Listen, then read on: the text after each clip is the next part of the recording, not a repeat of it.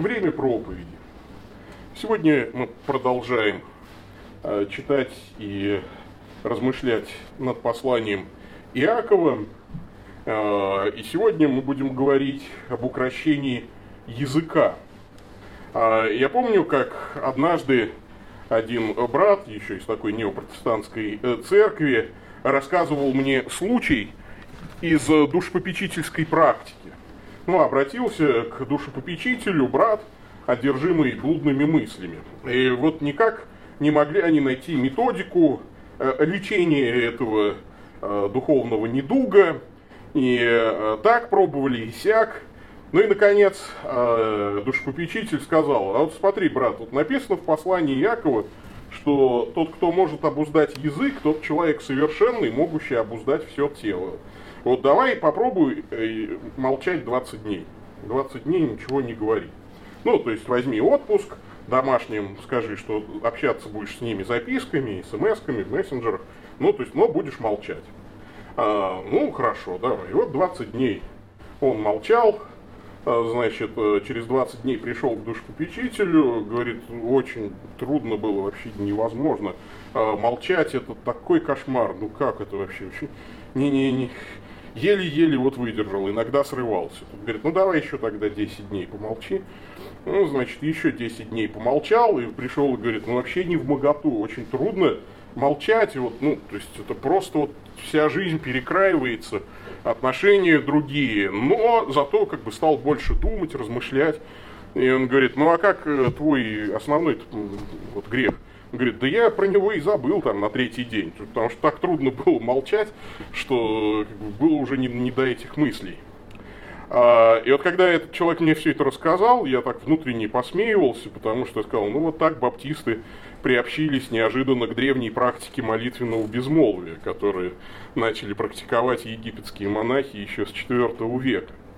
Вообще главный тезис следующего фрагмента, ну, такой интересный, укращенный язык. Это признак действительно некоего духовного совершенства – Откуда взялась буква Х и Х, я не понимаю. Значит, это Х, говорю, буква Х. А, видимо, как-то напечаталось, когда я печатал презентацию. Укращенный язык – признак духовного совершенства, и, конечно, центр, а, вот логический центр этого фрагмента – все мы во многом спотыкаемся, или в синодальном переводе много согрешаем. Если кто словом не спотыкается, тот человек совершенный, могущий обуздать и все тело. Это главный тезис Иакова. А, и поэтому, конечно, речь идет об укращении, да, то есть укращении своего языка, укращении вот этой способности говорить. А, подобно укротителю в цирке – нужно уметь укращать язык свой, нужно уметь э, вовремя помолчать. И знаете, а, вот есть такая картинка, там, что сидит человек за компьютером и что-то пишет, и когда ему говорят, иди спать, он говорит, не могу, в интернете кто-то не прав. А, вот, и а, знаете, я понял с годами, что признак да, духовной зрелости, увидев, что в интернете кто-то не прав, просто вот взять и ничего не написать ему в ответ. А, это действительно очень много сил отнимало поначалу, ну а потом, э, ну как-то все легче и легче. Давайте прочитаем целиком фрагмент сегодняшний для того, чтобы поразмышлять вместе с доктором практического богословия о том, как нам обуздывать свой язык. Немногие делайтесь учителями, братья мои. Читаем мы послание Якова, 3 глава, с 1 по 12 стихи. «Немногие делайтесь учителями, братья мои, зная, что мы примем большее осуждение. Ибо все мы во многом спотыкаемся. Если кто словом не спотыкается, тот человек совершенный, могущий обуздать и все тело. Если мы коням вдеваем узду в рот, чтобы они повиновались нам, то и всем телом их мы управляем. Вот и корабли, как бы велики они ни были, и хотя бы и носились сильными ветрами, направляются совсем маленьким рулем, куда решает воля кормчего. Так и язык маленький член, а много хвастается. Вот какой малый огонь зажигает великий лес. И язык огонь, это мир неправды. Язык помещается между нашими членами, оскверняет все тело и воспламеняет круг жизни, будучи сам воспламеняем гиену. Ибо всякое естество, как зверей, так и птиц, как присмыкающихся, так и морских животных, укращается и укращено естеством человеческим. А языка укротить никто из людей не может, неугомонное зло, он полон яда смертоносного. Им мы благословляем Господа и Отца, и им мы проклинаем людей по подобию Божию созданных. Из тех же уст исходит благословение и проклятие. Не должно, братья мои, чтобы это было так. Изводит ли источник из одного и того же отверстия сладкое и горькое? Может ли, братья мои, смоковница произвести маслины и виноградная лоза смоквы? Не может и соленый источник произвести сладкую воду. Итак, укращенный язык – признак духовного совершенства. Следите за языком, говорит нам Иаков. Он находится в таком мокром месте, где легко поскользнуться. Как знаете, пишут, мокрый пол, да, осторожно. А, есть много областей нашей жизни, в которых нас ждет запинка и падение, а, но особенной является область наших слов. И возможно ли вот так подобное совершенство при нашей земной жизни? Э, Иаков не делает исключений ни для кого из людей. Во втором стихе он говорит, все мы во многом спотыкаемся, все мы много э, согрешаем. То есть ни, ни для кого из людей нет исключения, ни для какого времени, потому что глагол «спотыкаемся» – глагол продолжительного действия, настоящего времени. Э, поэтому всегда, всегда нужно помнить, что полностью грех будет а, изжит только в вечности. Но вот здесь зато Иаков приводит шесть таких образов, которые помогают нам на разные лады, объясняя нам необходимость укращать язык. Давайте эти шесть образов рассмотрим с вами. Ну, во-первых, укращать язык побуждает нас образ настоящего учителя. Немногие делайтесь учителями, братья мои, зная, что мы примем большее осуждение. А, мне уже бесполезно, а, значит, я уже это осуждение приму, то есть я уже сделался учителем. Ну а вы подумайте, если вдруг кто-то э, хочет еще на перепутье, вот помните э, предупреждение Иакова. Ну, возникает вопрос, а с чьей стороны мы вправе ожидать этого осуждения? Со стороны Бога или со стороны людей? Потому что со стороны людей, ну, вроде как не так страшно, а со стороны Бога, ну, уже как-то страшнее. Но э, насколько мы читаем Писание и понимаем его, то, скорее всего, и с той, и с другой стороны. У Екклесиаста сказано, не торопись языком твоим, и сердце твое да не спешит произнести слово перед Богом, потому что Бог на небе, а ты на земле, поэтому слова твои да будут немноги. Ибо как сновидения бывают при множестве забот, так голос глупого познается при множестве слов. Э, длинную проповедь после этих слов нельзя говорить. Да? А, ну хорошо. Когда даешь обед Богу, то немедли исполните его, потому что он не благоволит глупым. Что обещал, исполни. Лучше тебе не обещать, нежели обещать и не исполнить. То есть, э, видите, со стороны Бога осуждение за такое многословие необдуманное. А, при многословии не миновать греха, а сдерживающий уста свои разумен. Видал, видал ли ты человека опрометчивого, в словах своих на глупого больше надежды, нежели на него. Учить нужно только если тебя призвал сам Бог. Действительно, а, про некоторых людей а, когда-то выразился хорошо Демокрит. Он про некоего оратора сказал, этот человек не говорить умеет, а молчать не умеет. А, вот, знаете, ужасно, если у нас вот такая репутация. Я в качестве иллюстрации Некоторые, наверное, узнали человека на иконе и недоумевают, а почему он. А, ну, кто-то прочитал, что это Иоанн Дамаскин, кто-то узнал его, потому что это один из немногих святых, кто в восточном тюрбане э, изображается, потому что он действительно арабского происхождения, и его настоящее имя Мансур. Вот, и он был при дворе халифа, таким приближенным. Но вообще Иоанн Дамаскин, известнейший христианский святой. И вот э, произведение э, Толстого, Алексея, правда, да, то есть Иоанн Дамаскин, и кусочек этого произведения на потрясающую музыку положил Сергей Танеев, вот это оратория кантата Иоанн Дамаскин.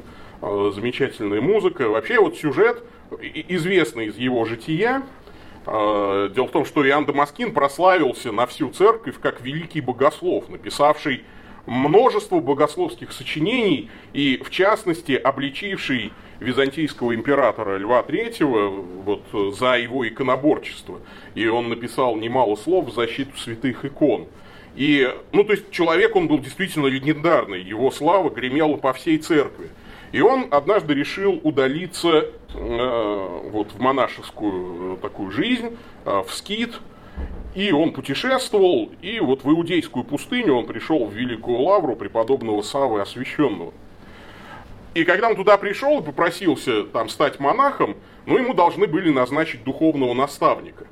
А все боялись, ну, кто станет духовным наставником самого Иоанна Дамаскина? То есть, это человек-легенда, то есть, богослов величайший. И кроме того, он прославился как еще гимнописец и э, стихотворец. Но один старец там потом вышел и сказал, ну, я буду его духовным э, наставником, духовником, и вот тебе первое послушание. Иоанн в общем, на него наложили обет молчания. Он не должен был ни сочинять стихов, ни петь гимнов, ну, то есть молчать. И Иоанн смиренно этот обет нес. И вот однажды к Иоанну Дамаскину пришел убитый горем монах, у которого умер брат, тоже монах из этого же монастыря. И вся братья пришла и умоляли Иоанна сочинить стихи на кончину усопшего и отпеть его. Но ему запрещено говорить, но его очень сильно братья уговаривали.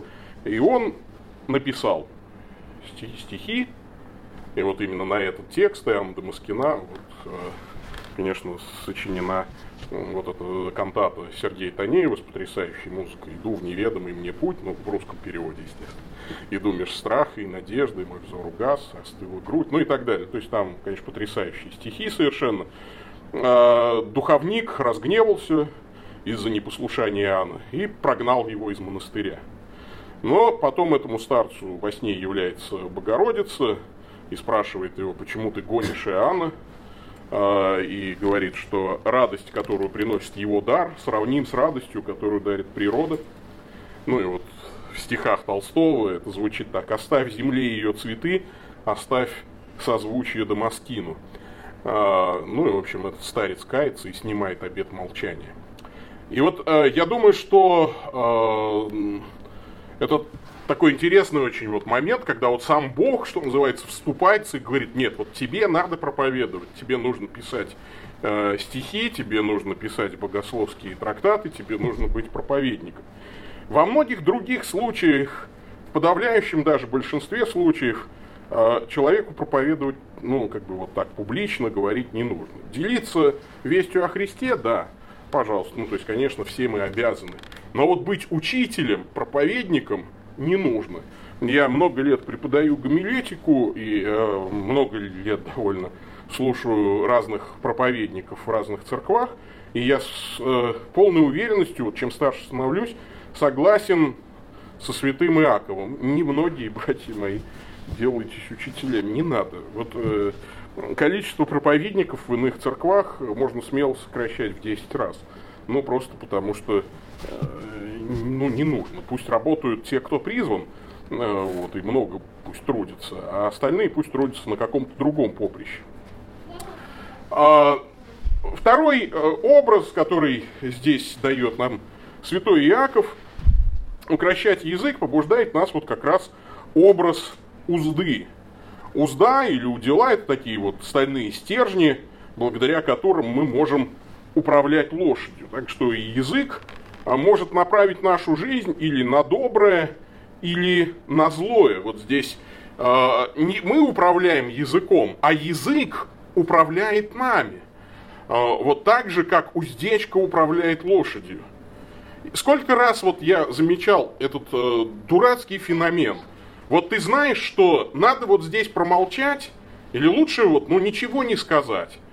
А, и ты даже настраиваешься, ты знаешь, что тебе предстоит разговор с человеком, ты даже настраиваешься, что, ну вот я скажу вот так, а вот этого ни в коем случае не скажу, но начинается разговор, и тебя, что называется, повело, понесло, и все. Ну, лошадь понесла, что называется, да, то есть есть вот такой, да, и, и бричка опрокинулась, и уже кости переломал, и, и, и с человеком разругался навсегда, а иногда бывает, ну, ты из-за такой же ерунды разругаешься, что, казалось бы, ну вот чуть-чуть ты по-другому скажи, и все было бы вообще хорошо.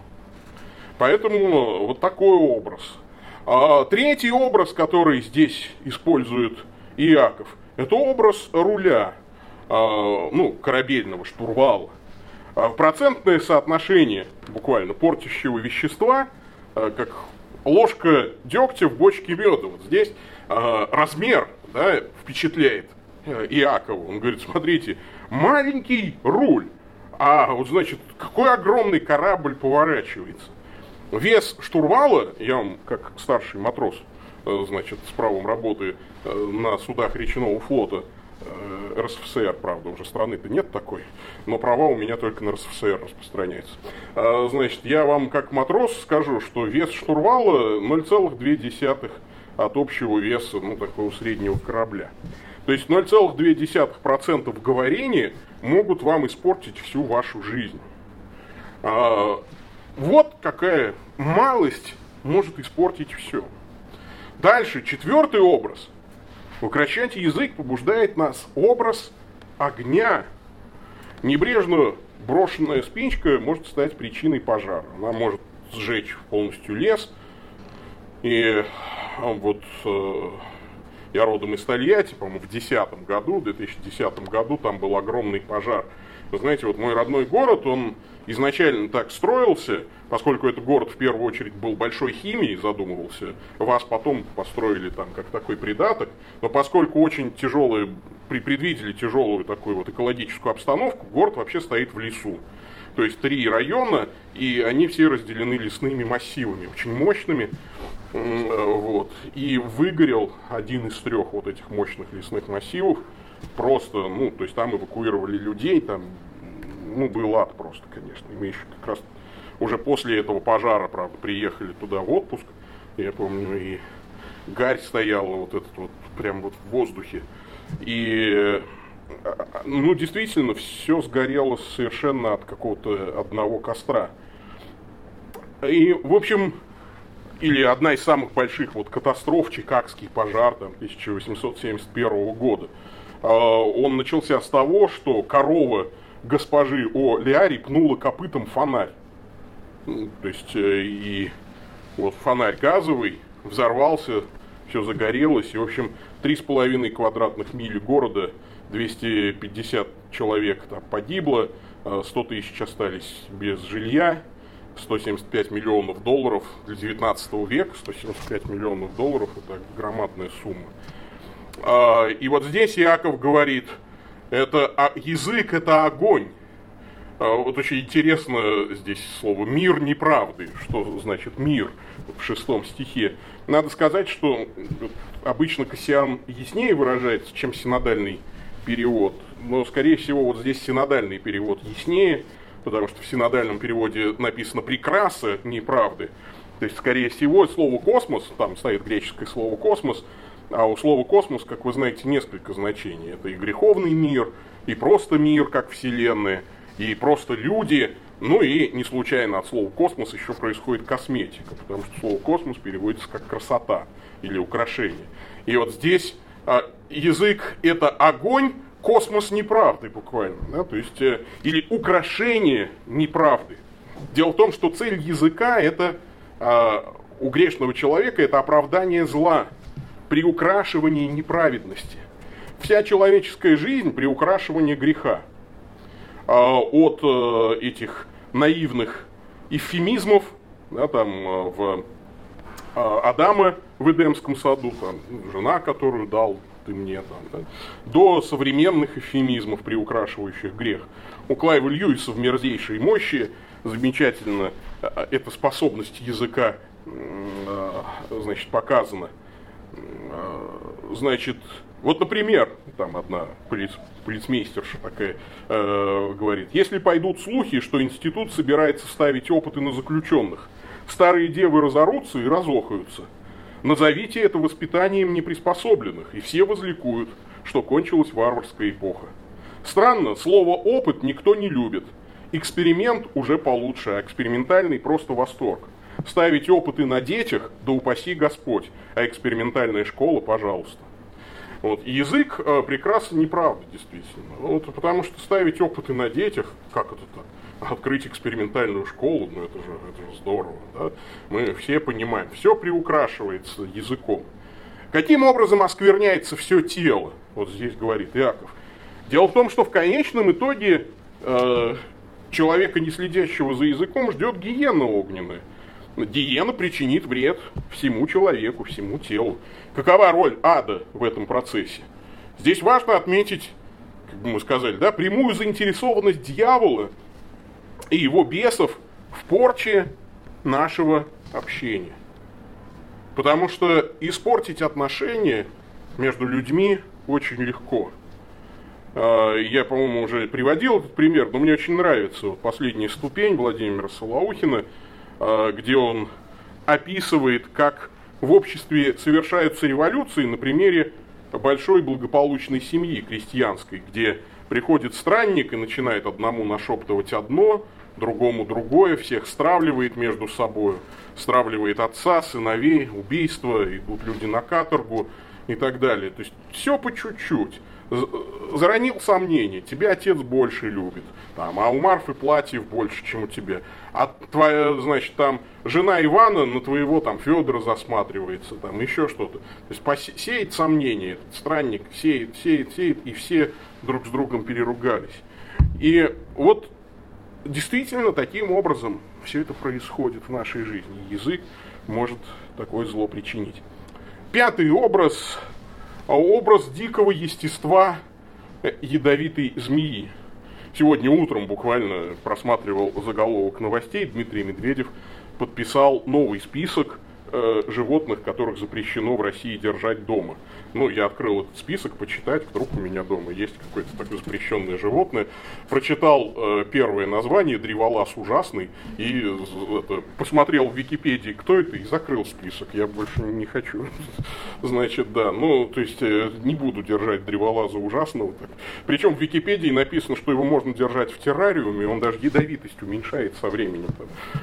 Несколько. Ну, хотя э, я действительно смертельная лягушка такая, к ней прикоснешься и можно, ну, сразу умираешь. То есть очень токсичная, одна из самых токсичных лягушек.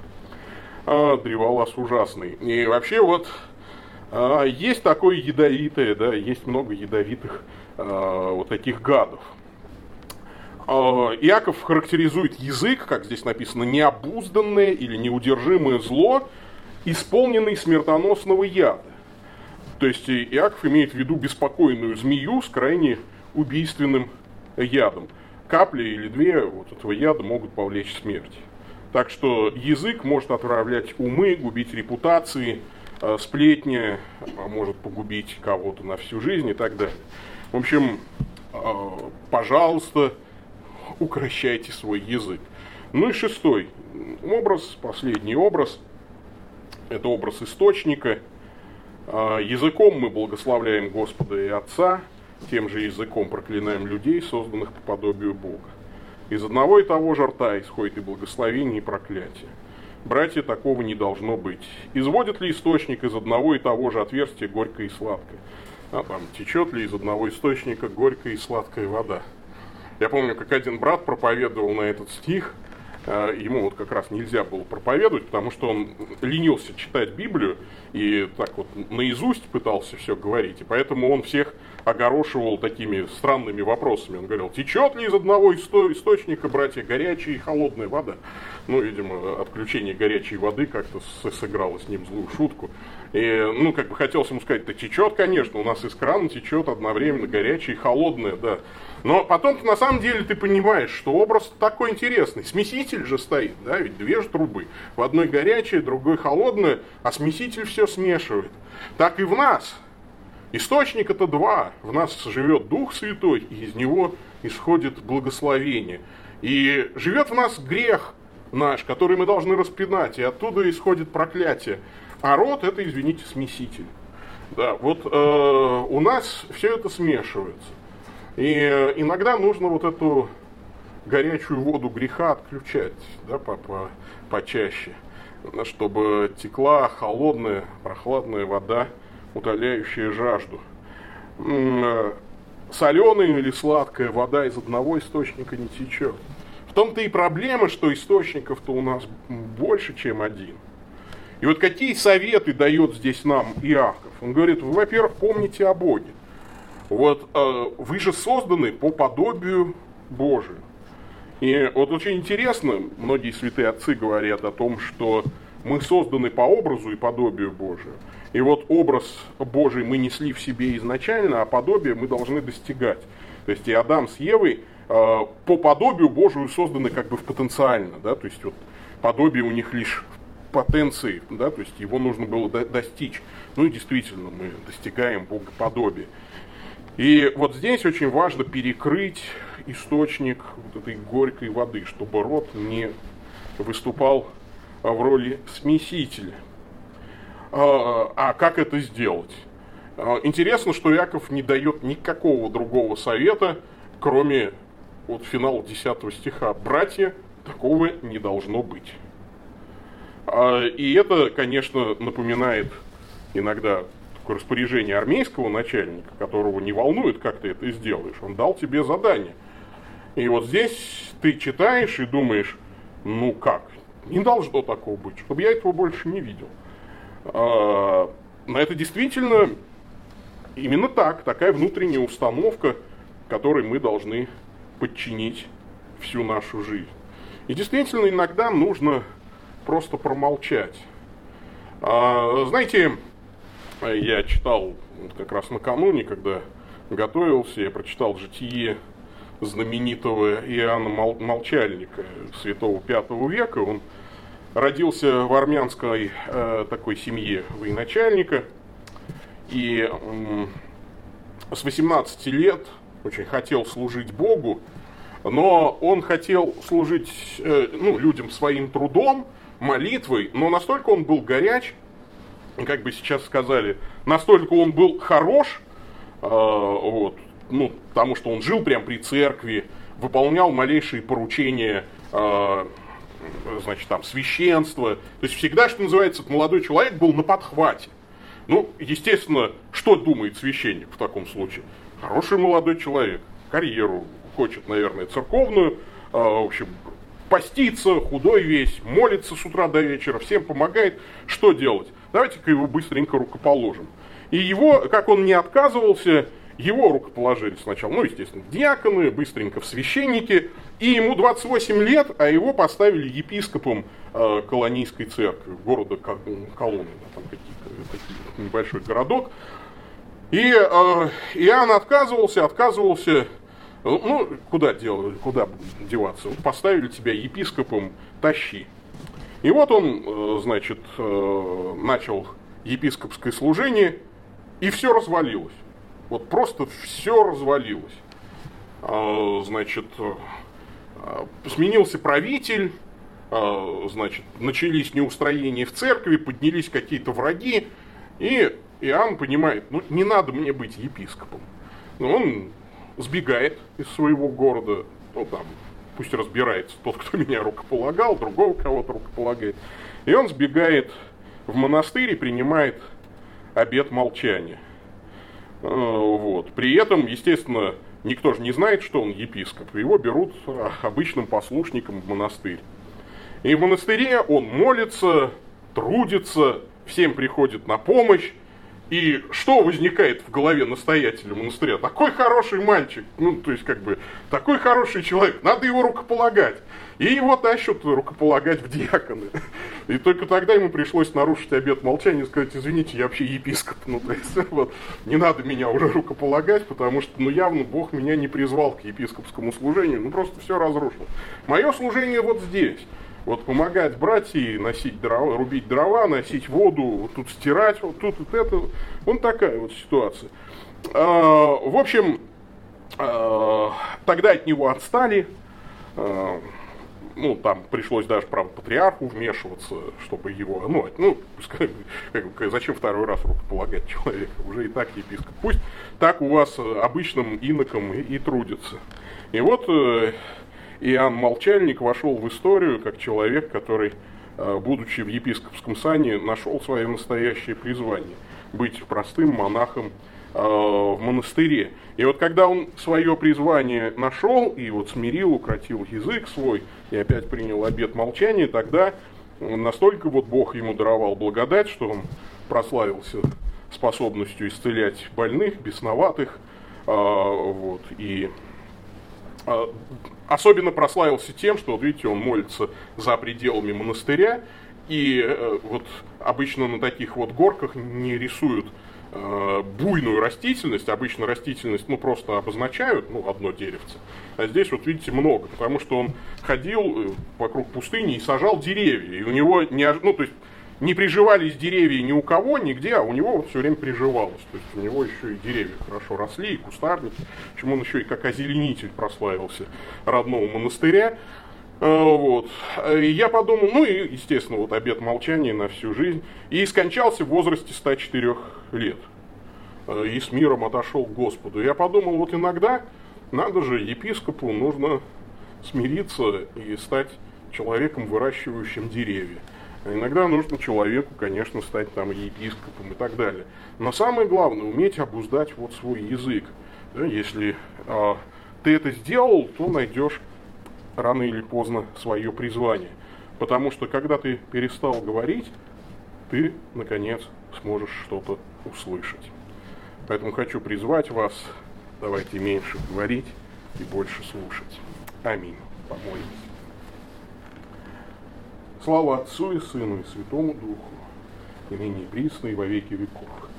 Господи, научи нас а, смирять язык свой, укращать язык свой, чтобы не приносить бед людям, а приносить только радость и благословение. Чтобы из нашего источника текла только вода живая от Духа Святого, как и обещал Ты из чрева потекут реки воды живой. Просим Тебя, Господь, благослови каждого из нас, пусть имя Твое светится и прославляется. Слава Отцу и Сыну и Духу Святому. Аминь.